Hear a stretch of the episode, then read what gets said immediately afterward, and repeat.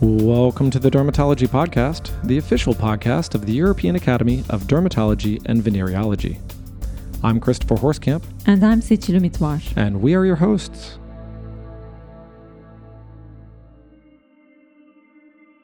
Today we'll be speaking with the editor in chief of the new JEADV clinical practice, Antonio Torrelo. Well, the JEADV clinical practice, or JEACP in abbre- abbreviation, is a new journal. It's an open access, online only journal.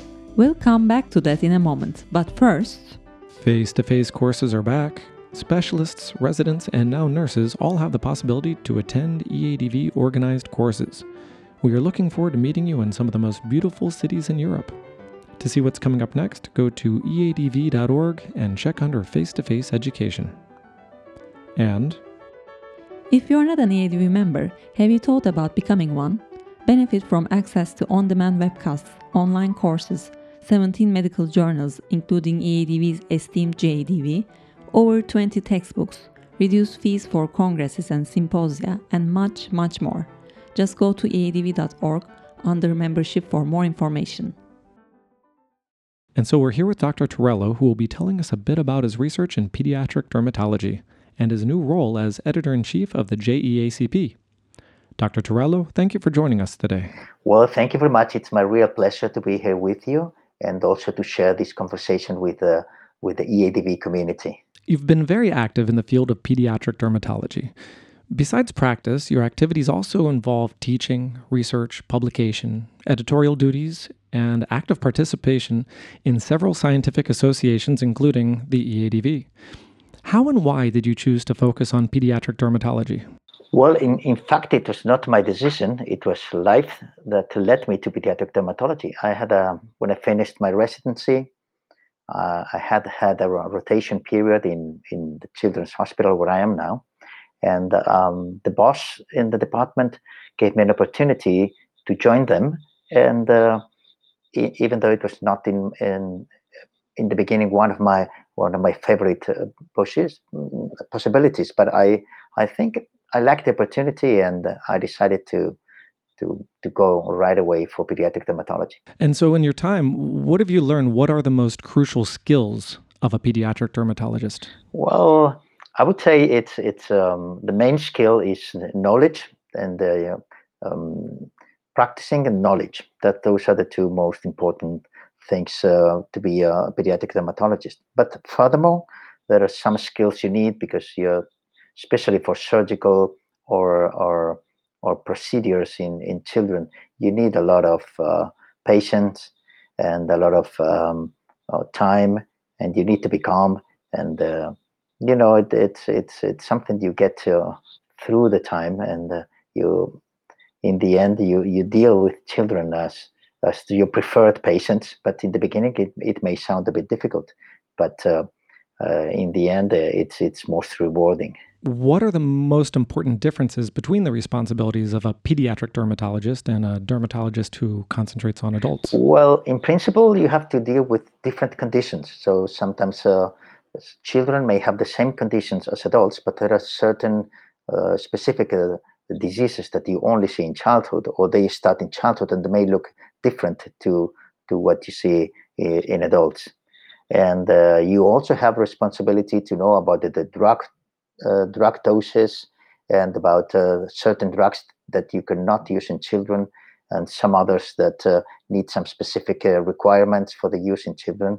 And also you need um, to be careful with with the procedures um, um, that you practice in children that you may have different complications. And uh, in this way i think you need a specific training in in pediatric in, in, in managing children for so for this this is why it's so important to be uh, uh, to be acquainted with with pediatrics and how the pediatricians think because they have a, a, different way of thinking than than we dermatologists do. I am a dermatologist by training, but uh, I know of uh, wonderful colleagues who are pediatricians by training, and they have uh, then after pediatrics they have focused on on on dermatology. So there are two ways to lead to a, a common end but uh, the way of thinking may be a little bit different. But I, I think we, you get uh, um, an idea of the specialty by the two ways. What are some of the challenges when treating children belonging to different age groups? Yeah, absolutely. Yes, it's completely different to treat with a, with an infant or a newborn than treating with a with a teenager, and uh, you, never uh, you you have to treat them with great respect. But uh, I think the way of, to treat them is uh, a bit different than what you do with adults. For example, if you're dealing with uh, with a baby, with a, with a newborn or a, or a very young infant, uh, in my opinion, these are the best patients you can ever see because they never lie to you. If you're being painful to them, they will cry. Mm-hmm. If not, they will be happy to see you. And uh, uh for me, these are my preferred patients: infants and young uh, young infants and newborns.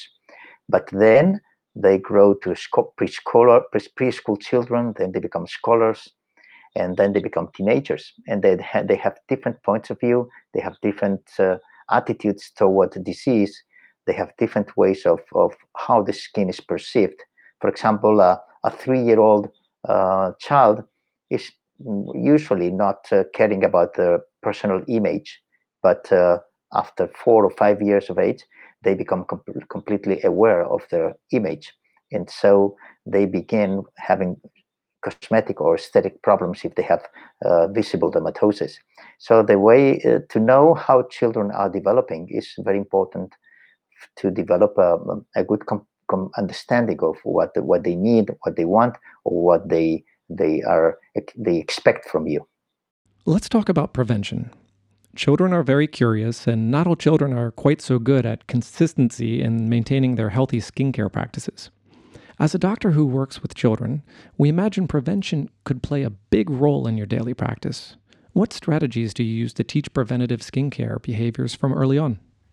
Well, we all know prevention is very important, especially for, for sun damage, and uh, this should be started in, in very early infancy. Uh, the first strategy is to focus on parents because parents are providing healthcare to their young children. And then when they become aware um, and they are uh, older, you can uh, teach them on how to how to prevent uh, skin diseases and how to lead good habits regarding diet, sun exposure, sport, and so on. I think this is a, a daily a daily job. It's um, it's something that with your attitude and with your with the doctor's perspectives and with the doctor's uh, advice in in every uh, in in every in the daily practice. Uh, this is the, the way you can you can achieve a good uh, a good prevention strategy. So of course you can also focus on on lectures on on handouts, but I think it's uh, the relationship uh, the, the with with your with the parents uh, and also with the with the with the children when they grow up, what they perceive and when, when they see that prevention is necessary and you explain to them. And so a lot of that is based on communication, and it brings us to our next question. Could you tell us about doctor patient communication in your daily practice and, and what's it like? Well, this is a very dynamic process. First of all, we have to consider the age of the, chil- of the children and also the age of the parents, the social background, and, the, and many, many other many other factors. This is something you have to be very quick in in in making a, a, a, scenario where you can integrate all these things together. And then um, the relation should be led uh, by the doctor and try to adapt to the to the children's and parents necessities. And uh, it is i think it's very dynamic. You know i, am not sure if if we can have uh, specific rules because uh, you have to be very very adaptable the doctors must be the pediatric dermatologist must be very flexible uh, because there are many, many, many uh, different uh, situations and considerations that are important. I think um, parents are usually afraid. I think it's happened to all of us. We care much more about our children, about our own children, than that to ourselves. So you have to be careful with what you say, with how you treat them, and how you how you communicate. Communication is is key.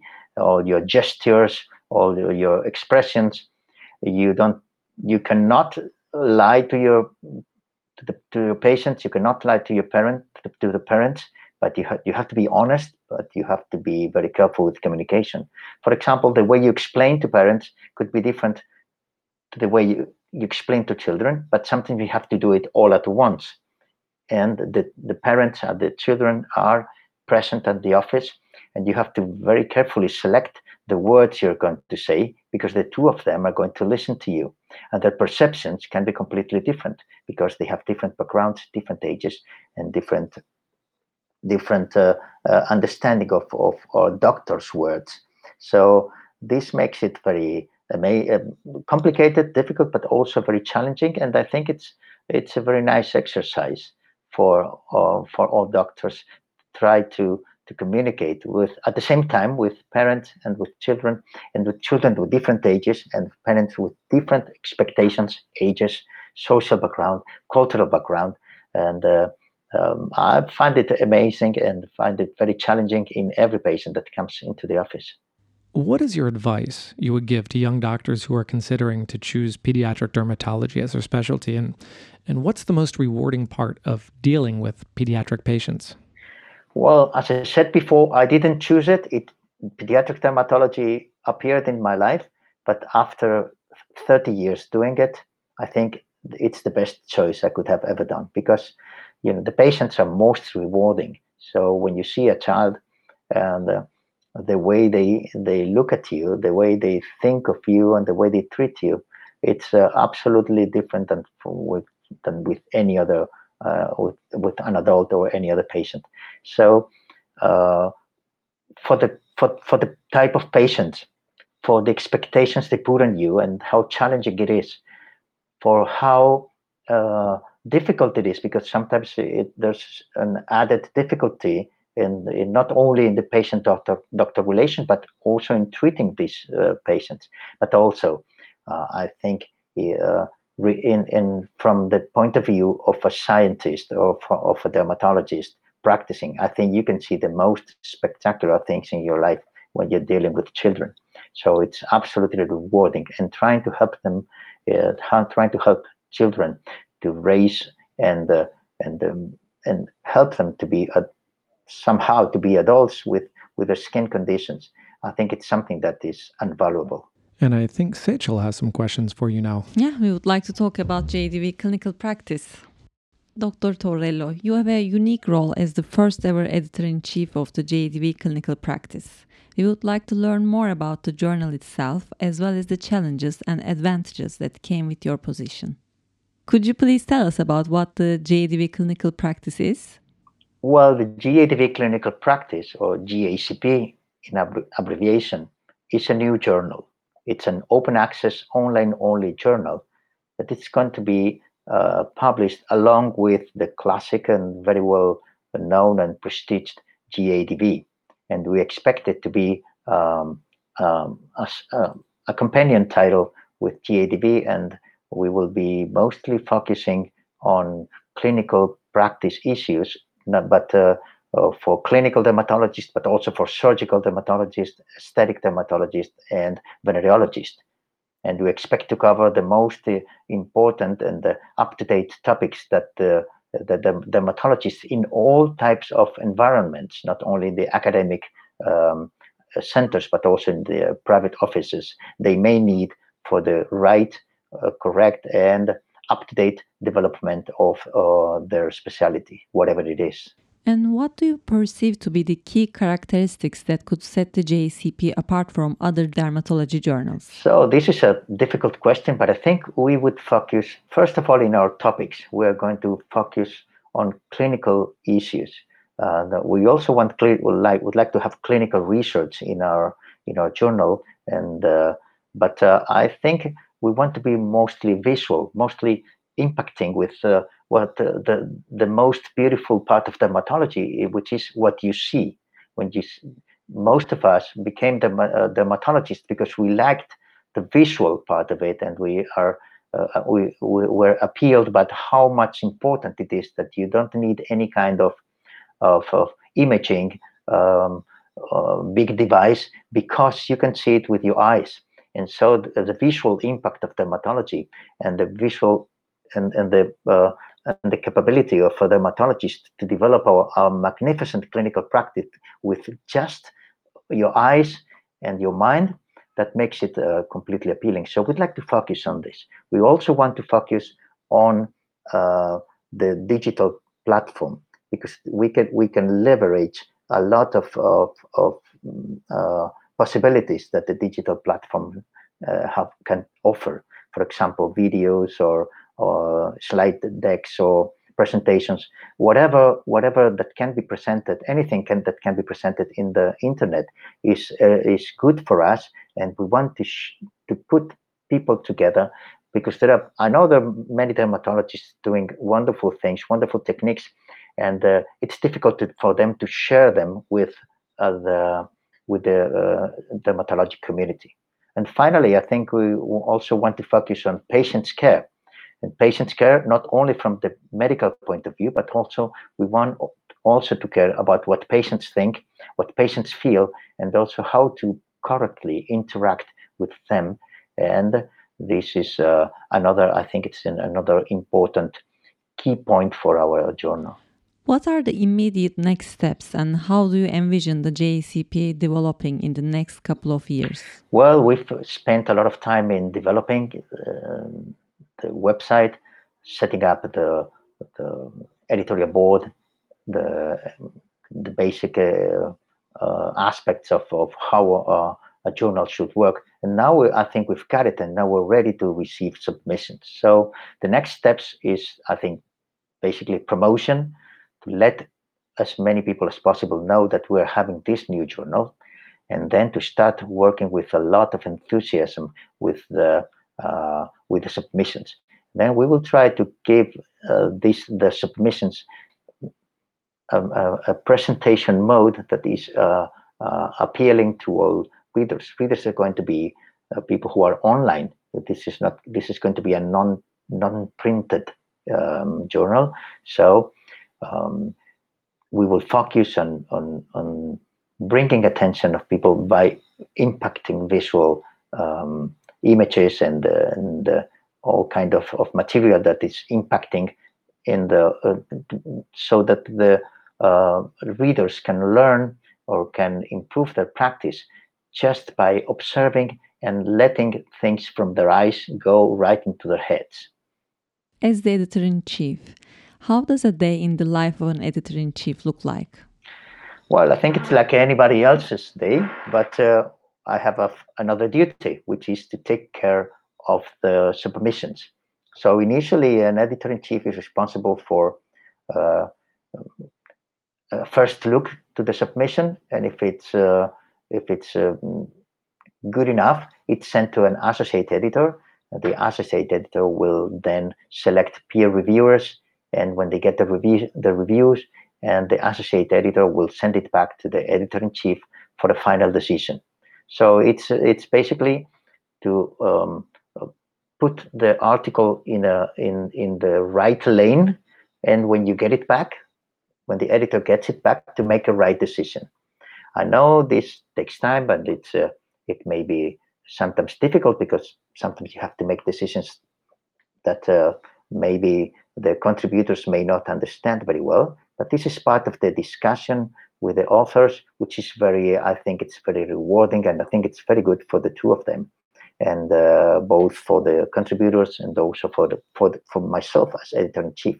So uh, I'm really excited about this job and about uh, communicating with with uh, with the contributors and also with the readers. I would like I would also like to to have criticism from readers, uh, whatever they like or whatever they don't will be really good for us. It will make us improve daily.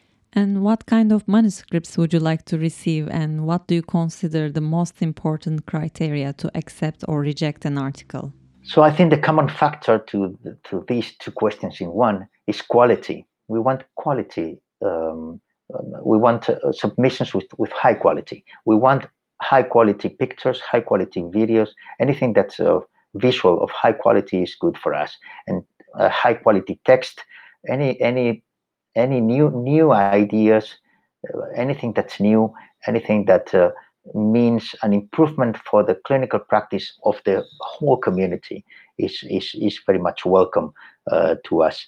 And um, besides quality, um, there's a lot of we can we can if we have an article with enough quality, we can. It is our job in the editorial team to make it better and to make it more appealing for the readers. So that's the part of our job. But we would like to have the higher quality, um, um, highest quality as possible uh, submissions. And uh, we promise that we will do our best to make it even better if possible. And since you have this patient page section in the JEACP, uh, what could be some interesting topics that could be addressed related to pediatric dermatology?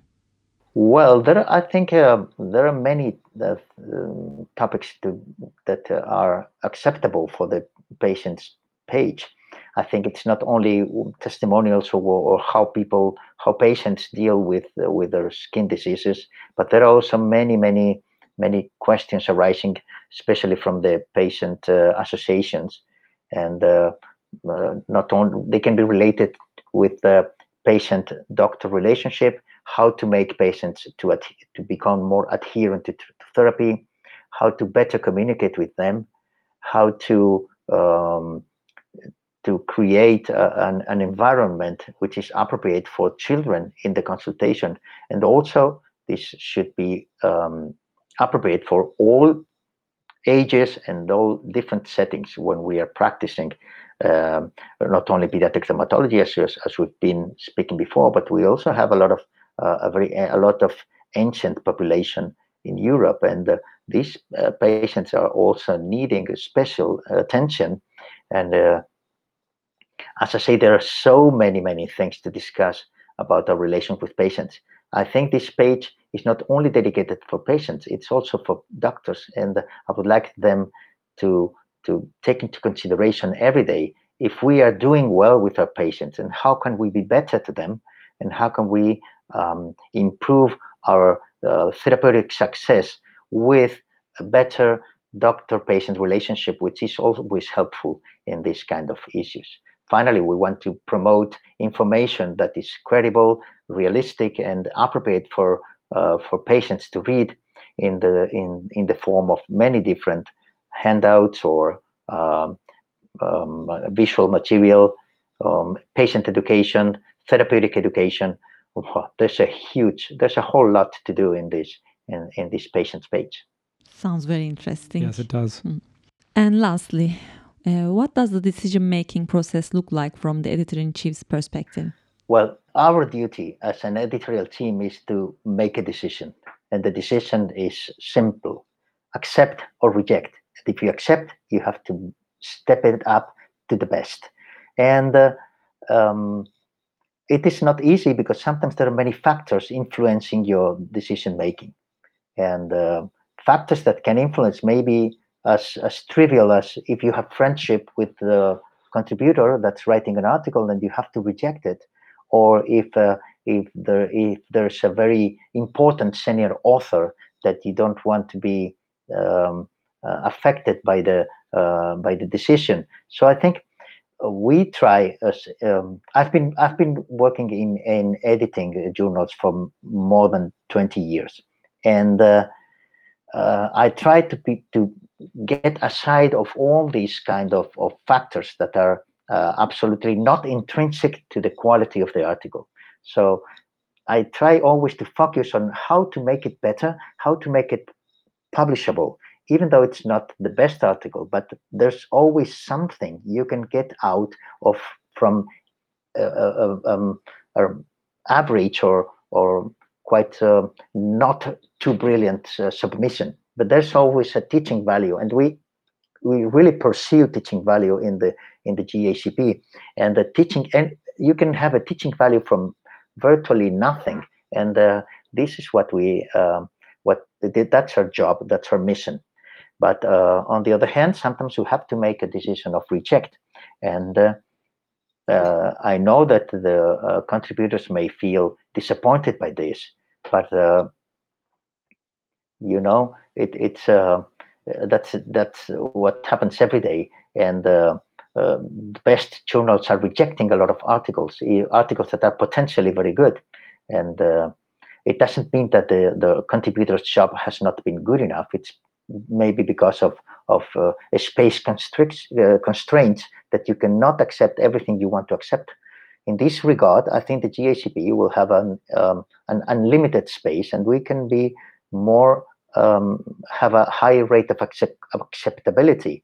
But uh, believe me that we will try to be as fair as possible and uh, we'll try to every article that's accepted should have a teaching value should have an, something of interest to the uh, community of dermatologists and, and should be in the best format and that's definitely our mission so thank you very much for being with us and thanks for sharing your perspective. And we look forward to seeing you in the future. Thank you. Thank you very much. It's been a pleasure. And I also want to thank the EADV for this opportunity. And uh, my only message is we welcome you in the JEADV clinical practice. Please be, be contributors and also, even most important, be critical readers and let us know what you think about it. We would like to thank Dr. Torrelo for sharing his information, his knowledge, and letting us know what's coming up next with the JEACP. The research discussed today can be found in the Journal of the European Academy of Dermatology and Venereology. Though you can find free access and open access articles, EADV members benefit greatly by having access to all articles and content. Links to the articles can be found in the summary to today's podcast. We would like to thank all of our listeners for tuning in. If you enjoy this podcast, make sure you follow us on Spotify or subscribe on Apple Podcasts to make sure you get the newest episodes delivered right to you. We appreciate you joining us and look forward to presenting more interviews, research, and other topics of merit. Until the next episode, take care of your skin.